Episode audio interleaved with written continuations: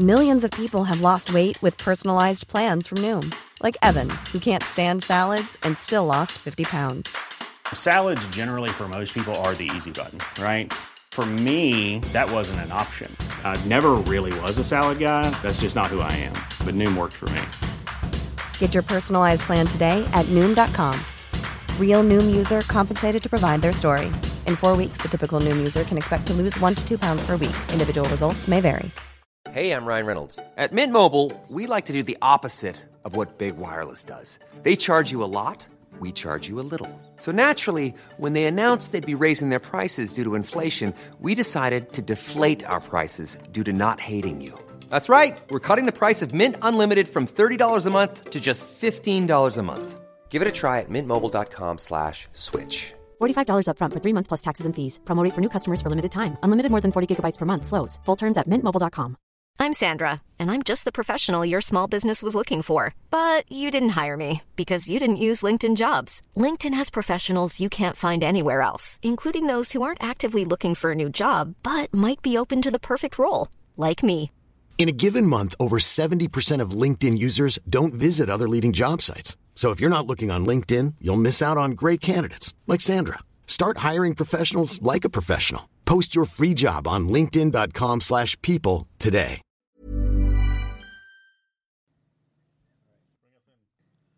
Join us for a journey as we go back to the great civilizations of the past. Who were the people? What were they like?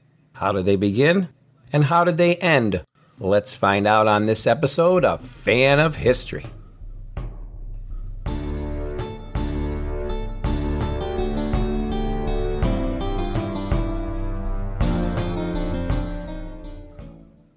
Hello, Dan. Hello, Bernie. I'm still a little taken from the fall of Assyria Yes, in I our know. last episodes. I think we have another empire up and coming that'll keep us busy for a long time. A couple, actually, right? Uh, they sure will. Uh, we will also see that Assyria is not quite dead yet. And I will actually make the argument that Assyria survives this decade. Uh, it's not a lot of Assyria, but something. All right. Well, you'll have to tell me about that. Well, this you've been great. You, Dan's been. Uh, we've been really doubling up on the research, so I'm actually going to learn some stuff that Dan's going to teach me. Hopefully. Yes. we have some uh, housekeeping to do. Yeah, we got some notes from people. I appreciate it. It's great. I got one from here that says, "Hi, Bernie. I love the work you do together with Dan, and I have learned so much just by listening to your podcast, Fan of History." You don't happen to remember what episodes where you guys read out when Ashurbanipal is angry and describes how he destroys some city which he thinks has wronged him. I think it's Dan that pretends to be Ashurbanipal. I thought it was the Battle of Susa, and he was correct. That was the one, and it was in the 640s. And I responded. Oh, and that's Which episode? uh, I don't recall at the very second, but it was one of them in the 640s. I guess it's 112. I would go with that. And also, that's from Linus from Sweden. Sorry. Yes, and the Swedish pronunciation is Linus. Linus. Yeah, good. I have to ask you something about Sweden. I read a thing. It said that um, in Sweden, people, like if you go to someone's, like if I came to your house in Sweden, I wouldn't be allowed to eat there. Only the family could eat. Is that true? oh. Uh, actually, at some point it probably was, but that was a long time ago. Huh. And Well- it seems to be part of uh, a social media campaign to like put Sweden in a bad light. So it's uh, interesting that it came up actually, and there's been a few other incidents with like old Swedish traditions that are brought into social media light as that. something that is happening now. Must So be. it seems to be a co- coordinated effort to talk crap about Sweden. Uh, it's probably Putin. Well, that's good. So if I ever do come to visit you, you'll let me eat at your house. Yes. Perfect. Because I don't want to starve. But you'll probably get surströmming. what would I get? Surströmming. Is that a type of food? That is a, a, a fish that Oh, I- you leave in the uh. ground until it gets really bad. and then you eat it and drink a lot of liquor with it. Do you like, do you eat that? Oh, yes. It's a, delicacy. a, a delicacy? Delicacy, yeah. Yes. It, but you said it gets really bad, but it doesn't taste really bad. Yeah, it's sort of a test of manliness. Can you eat this crap? and I uh, it's uh, mostly in the north. So uh, when I was living in the north, my my ex wife came to me and said, "Oh no, they are forcing us to eat surströmming at this party. Uh, you must come with me and help me." So I was like, "I know how to do this, baby. I have done it before." So I like forcefully ate one piece of this, and then she tried it and said wow, this is quite good. And then she and a six year old girl Oh ate all the rest. That's the best story. But it, it's uh, completely horrible. You can find a lot of YouTube videos with Swedish people forcing Americans to eat this. Wow. Surströmming, sour herring, maybe in English. Yeah. I don't like sour things in general. I don't like herring. In, in Sweden, we have several words for herring. So, because there's a lot I of herring you. here. Ooh. Wow. I wonder how maybe you do a special episode on how that tradition got started. Yes, I, uh, I'm actually, uh, Brennan, our old host, might come over here soon. So I might force him to do it. Oh. Ah, please do a video of that. That would be great. We'll put that on the YouTube channel. Amazing. Amazing. Oh, we have another um, uh, input here from uh, B. Baker on YouTube. All right. And he remarked on one of our YouTube videos, and I thought this was interesting, so uh, we're putting it here, and I told him we would. So B. Baker says, uh, quote, I'm a Cimmerian, and I know the history of my people. I'm also a trained historian. The word Cimmerian is from the patriarch name Gomer, as in Gomerian. The Cimmerians were the allied confederate group of Celto-Germanic tribes in the Caucasus. The Assyrians were a brutal, violent Semitic people uh, closely related to the Babylonians. The Cimmerians feared them and assisted the Babylonians and their allies in taking down Nineveh. The Cimmerians assisted in that war as mercenaries. The Cimmerians saw the constant churn and empire building going on to the south of them. They saw and feared the constant raw ambitions of the Persians, Hittites, Lydians, and Babylonians. As a result, it moved them to start to leave the Caucasus. Basically, the place was indefensible, no natural defenses. They could be overrun at any time. They pulled out of the Caucasus completely about 100 years after Herodotus wrote about them. The Cimmerians had always been a confederation of Germanic, Askenazim, and Celtic, Riphathians. The two cousin groups separated as they poured into Europe. At one time, the Celts, as Gauls, were by far the more numerous, as they had 50 millions of Gallic Celts at the time of Julius Caesar. However, he killed most of them using Germanic allies. He likely killed 10 million Gauls, a flourishing civilization, likely the most pleasant place in the world at the time. That was about 5% of the world's population at the time. It was centuries before Celtic numbers recovered. End quote. Uh, actually, the Cimmerians will be defeated and run out of the Middle East in our story in a couple of decades. Yeah. I disagree with the Caucasus being indefensible. There are pretty high mountains in the Caucasus. But uh, yeah, that was that. You had one more. I do. I, I found this. I don't know. It was a couple months old, probably, but I thought it was because I love this guy. He's hysterical, Gary. You know, from the History of the Bible. He said one of the shows. He said a new bonus episode co-authored with the exuberant Bernie Mayapolsky of the Fan of History podcast. I read a great article the other day. I forget where, about how many people find podcasts on ancient history not merely educational, but comforting, sending them to long gone words. Listening to Fan of History is like having your great aunt bring over an inappropriately spicy falafel soup with sour cream on top while you are recovering from long COVID. It shouldn't work, but it does. Gary. I love him. Thank you, Gary. Okay, so your great aunt is coming over with an inappropriately spicy falafel soup with sour cream. That's history. and you're recovering from long COVID.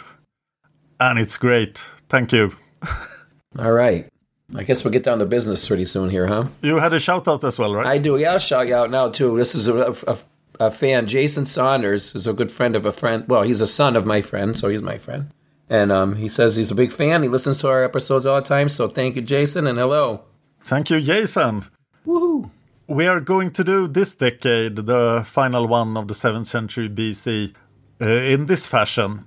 We'll start with China, go on to Greece, but Greece is starting to get hard to keep separated from the rest of the events. And then we'll talk about the Middle East 609 to 605, mainly the period that Nabopolassar has left.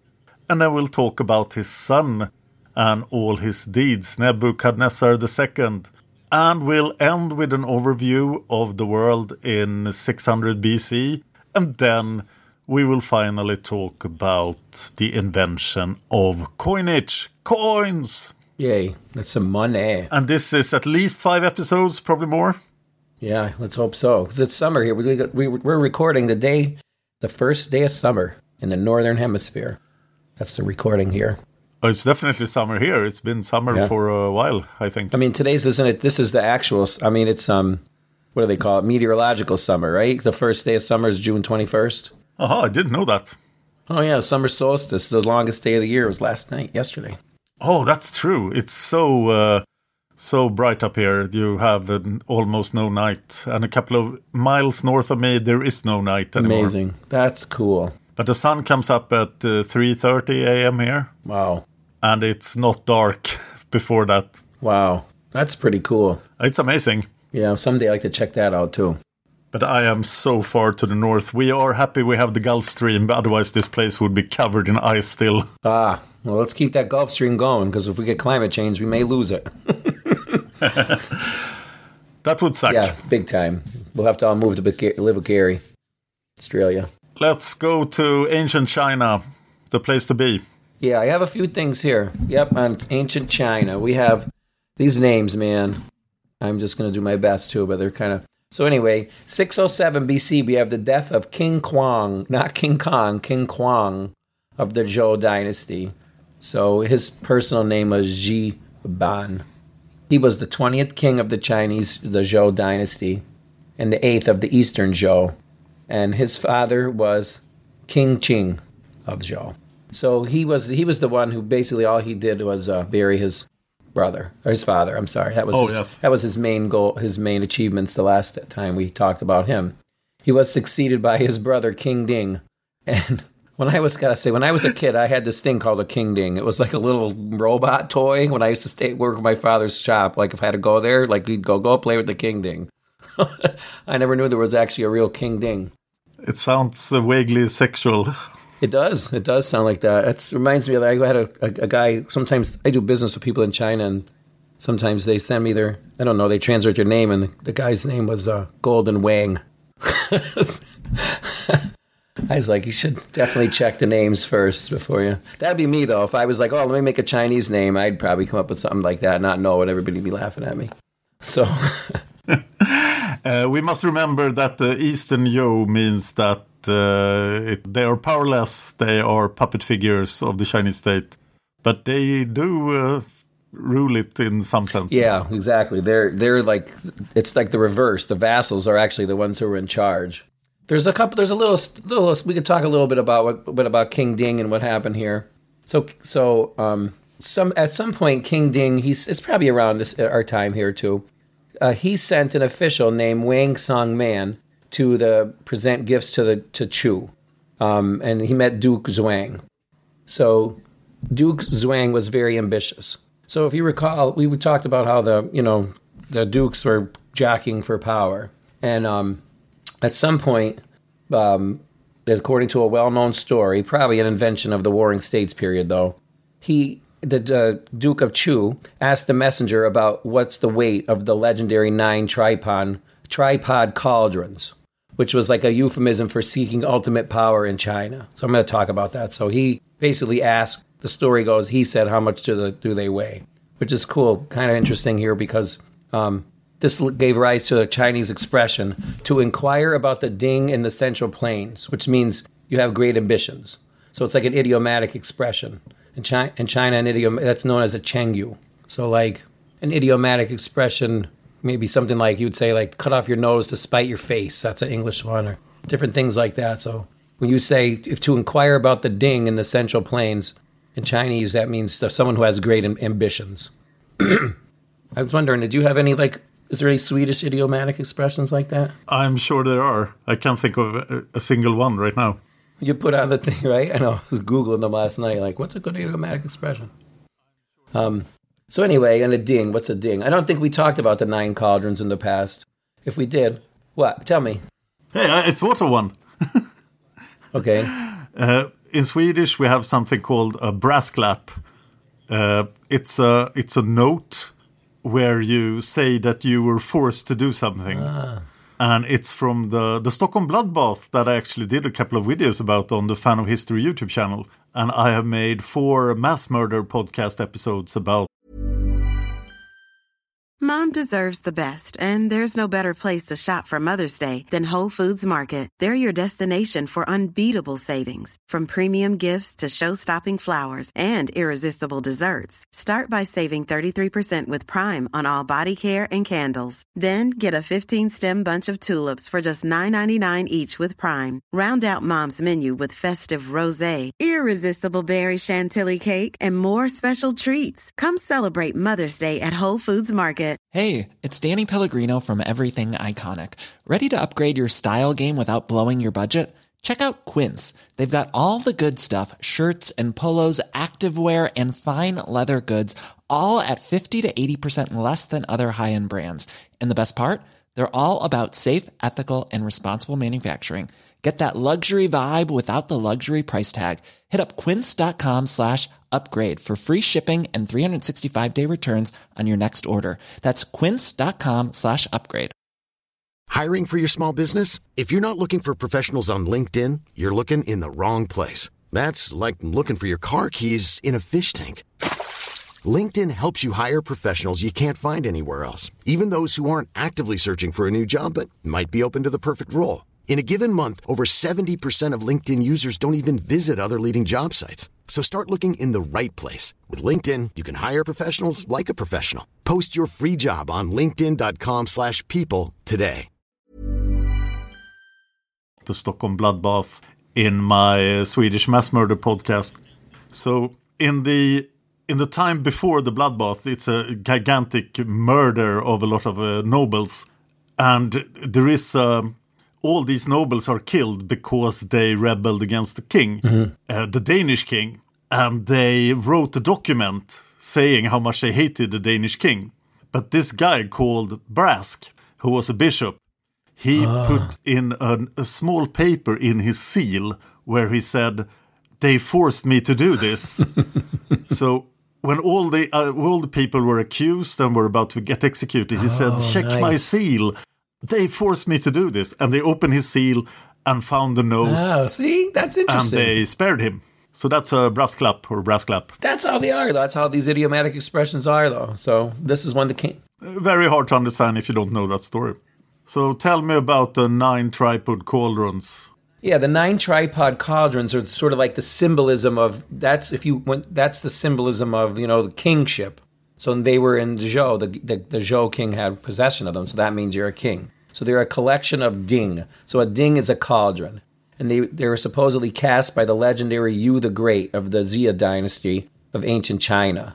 So they were like That's a, a pretty much legendary dynasty. Correct, right. So they existed, though. As far as we know, these things existed, but they just pre- didn't realize where they were. Um, they didn't realize, you know, they, they just said he made them. The first notice writing of them is in like the seven, late seven, I should say the early 700s, but they were already around.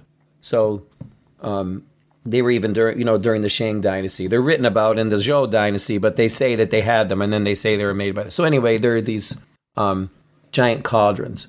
So they they symbolize that you had the power. But there's they were used for um, rituals, right? So members of the there was like strict regulations of who could use them for rituals. So members of the scholarly gent, gentry class they were allowed to use one or, or three of the cauldrons for for sacrifices and stuff. Ministers of state were allowed to use five of them. Um, vassal lords like Chu and them they were allowed to use seven but only the sovereign son of heaven, meaning the king of Zhou, was entitled to use all nine of them. So they used them for ritual sacrifices to the ancestors from heaven and earth. And it was, you know, a big ceremonial occasion. Okay, so I get it. First, I thought you meant a, a cauldron with nine legs, but they only have three legs and there are nine cauldrons. Correct. There's nine of them, and you're allowed to use right. And so only the king could use all of them. So when he asks about the weight of them, but we're not going to tell you about the weight of them because they're freaking heavy. So because these dinger, they they're they're cauldrons. They used them in China. They're they some of them had four legs, but these are three legged cha- cauldrons, and they stand on legs and they have a lid and they have handles. Um, they make them originally they made them out of ceramic, so they're very ancient. You know, used for cooking and things like that. They, so the records of the Grand Historian say that once Yu the Great finished taming all the floods that engulfed the land, he divided the territory into nine provinces and collected bronze for tribute from each one of them. And then, so he cast the nine metal cauldrons. And legend says that each one weighed around 30,000 catties, which is equivalent to 7.5 tons. So these are gigantic cauldrons. Yeah. So to me, I think it's like a part of the plot. It's symbol, it's symbolic, but like if it was like, oh, I have the symbolic like necklace, you know, anybody could just steal it. But these things are so heavy. Like how would you just if you were going to steal, you know, nine seven point five ton cauldrons, you're going to probably have to come with an army. And the, these cauldrons were around during the time of the Shang dynasty. Mm-hmm. So they have been in use for at least a thousand years by this point. Yeah, amazing and then um, okay so he he wants the cauldrons he wants to be the king but he doesn't act on it in this decade no he doesn't act on it there is going to be something's brewing there's going to be some war but he does not act on it it was it, and chu chu as i may have said and i'm pretty sure we talked about a little bit is they were sort of considered half civilized they were ethnically and culturally a little different than the rest of um, china but they were still part of the system so you know, like their their prince could come and you know use seven of the cauldrons, but so it was very like you know sort of like being uppity to say what's the weight of the twelve cauldrons, you know, the nine cauldrons. So that's a bit of a cheeky attitude from his from his side. Exactly, exactly. So yeah, Chu's going to play an Chu has been playing an important part. Chu and Jin, and they're going to continue to play an important part for a long time. I think pretty much all the way up to the Warring States period when it you know boils down to just a few states. I mean, this this goes on for centuries. This you know this business in China until they completely unite. I bet it does. It certainly does. We might even get through it in this podcast at some point. I'm gonna throw in a little more about the Far East in this episode. Oh, awesome! Uh, I'm gonna talk about uh, Japan and Korea. Cool. It's mostly legendary stuff, of course, but this period is the reign of the legendary first emperor of Japan, Jimmu. Oh. Uh, so he, he's supposed to reign from 660 to 585 BC, which sort of is the first thing that uh, tells you that this is probably not true because in the year 585 he is 126 years old. Yeah. So good work, Jimmu. Yeah, Jimmu. Yeah, we I think we talked. Didn't he like he like he's named when they're named at Island Japan because it looked like a dragonfly. Oh, maybe maybe we mentioned him. I think we might have, but yeah, then there's like a ceremony in Japan to him, but he's old. He's he's getting old now. He's like a hundred. that raises the question: What is really going on in Japan in 600 BC?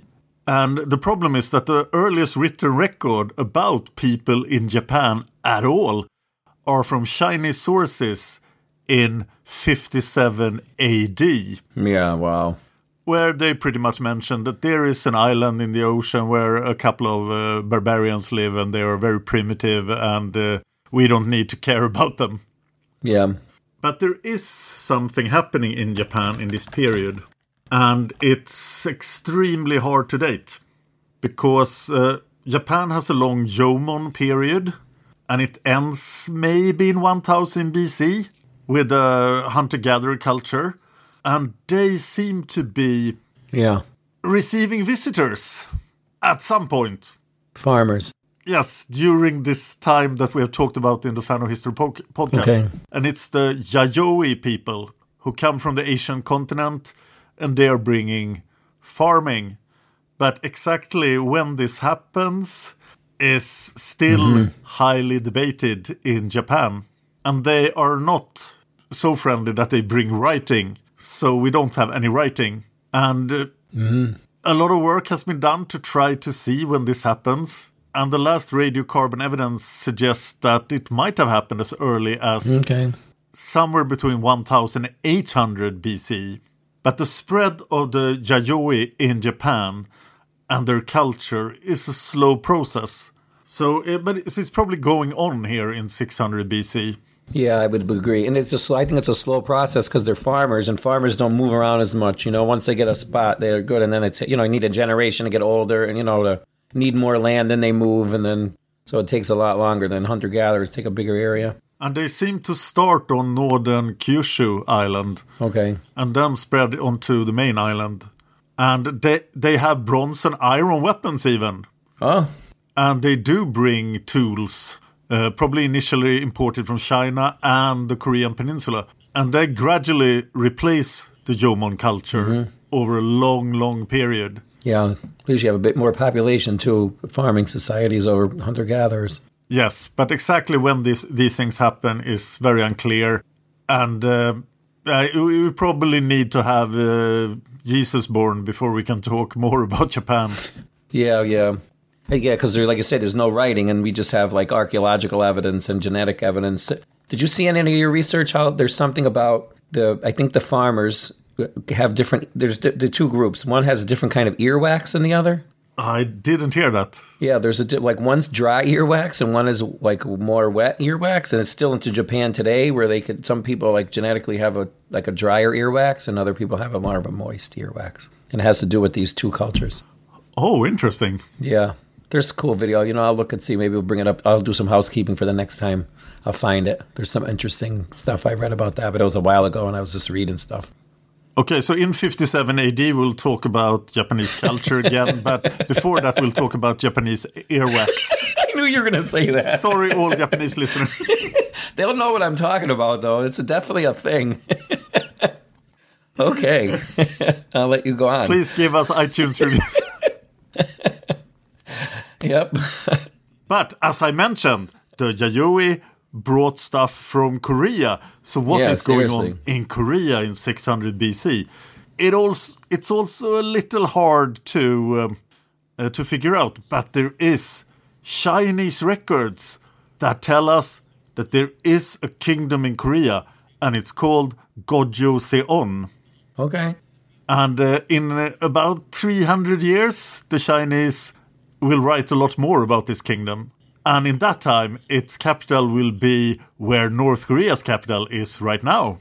Uh, however, the founding legend of Gojoseon claims that uh, the country was established in 2333 BC by a guy who came from heaven and was named Dangun. That sounds probably right. There is no archaeological evidence for this, but he is an important person in uh, Korean tradition. But this kingdom seems to be around. There's also another uh, legend which is um, which was popular but is now kind of debunked. There is a, a Shang dynasty prince in the 12th century BC called Gija, Yeah. and he moves to Korea and founds Gija Joseon, pretty close to Gojoseon. So, uh, in pre modern Korea, this was Yeah. a proof that sh- the Chinese civilization was in Korea, but it was kind of Korean. So, this. This Dangun character from 2333 BC, he, he installed the Korean mm-hmm. culture, but this prince from the Shang dynasty, he improved it. But it seems now that both these characters are legendary. But we do have hard evidence that Gojoseon was a Korean kingdom in 600 BC. I mean, these stories are like they have like they're they're just like a sort of like humanize or make a simplify like what probably happens. You know, is like Chinese pe- people from China were moving into this area and their cultures were mixing and that kind of thing. And we won't get any more news about Korea until the Han dynasty, which is in uh, 194 BC. So uh, no more news from Korea for a long time. Unless they find something dug up or something. Yes, so if you know anything more about ancient Korean or Japanese history, let us know. Please. I'll handle the earwax part, but anything else, just let us know about. All right. And I think that wraps up our first episode, and then we'll go to Greece. All right. So, yeah, the next time we, we, we talk, we're going to be talking about Greece. Do you have any information about Greek earwax? I don't. I don't, but I, I will. I won't look that up. We'll just leave that out of it Sounds good. because that's actually it is actually an actual thing. this Japanese earwax thing. So. okay. Uh, if you're not careful, this episode will be named Japanese earwax. I, I was, ju- you know what? We're totally gonna say I was literally thinking the same thing. So it's gonna be in the notes somewhere. So If you're uh, super interested in earwax, uh, please uh, sponsor us on Patreon. yeah, Patreon.com, search for Fan of History. It will help us go overboard yeah. again and, you again. know, it's like a spicy falafel soup. And we will uh, check our Facebook page out. I always post. Um, I post uh, different stories. Oh, and welcome to a lot of new Facebook fans. If you guys are listening, we we, we got a lot of new Facebook fans. Fans, so um, keep interacting. That's awesome. cool. Yeah. All right. So let's wrap it. We're gonna wrap this one up, and we'll be back next time in two weeks with Greece. Greece. And stuff is happening in Greece, Oh yeah, a lot of stuff is happening. They're they're moving around. as they always do. Yeah, they're busy. All right. We'll catch you next time. Cheers. Cheers. If you enjoyed this podcast, please consider supporting us on Patreon. Patreon.com slash fan of history. Just a dollar an episode would help us out. Thanks, and see you next time. Hi, I'm Daniel, founder of Pretty Litter. Did you know cats tend to hide symptoms of sickness and pain? I learned this the hard way after losing my cat, Gingy. So I created Pretty Litter, a health monitoring litter that helps detect early signs of illness by changing colors, saving you money and potentially your cat's life. Pretty Litter is veterinarian developed, and it's the easiest way to keep tabs on your fur baby's health right at home. Go to prettylitter.com and use code ACAST for 20% off your first order and a free cat toy. Terms and conditions apply. See site for details. Even when we're on a budget, we still deserve nice things. Quince is a place to scoop up stunning high-end goods for 50 to 80% less than similar brands. They have buttery soft cashmere sweaters starting at $50, luxurious Italian leather bags, and so much more. Plus, Quince only works with factories that use safe, ethical, and responsible manufacturing. Get the high-end goods you'll love without the high price tag with Quince. Go to quince.com slash style for free shipping and 365-day returns. Even when we're on a budget, we still deserve nice things. Quince is a place to scoop up stunning high-end goods for 50 to 80% less than similar brands. They have buttery soft cashmere sweaters starting at $50, luxurious Italian leather bags, and so much more. Plus, Quince only works with factories that use safe, ethical, and responsible manufacturing. Get the high-end goods you'll love without the high price tag with Quince.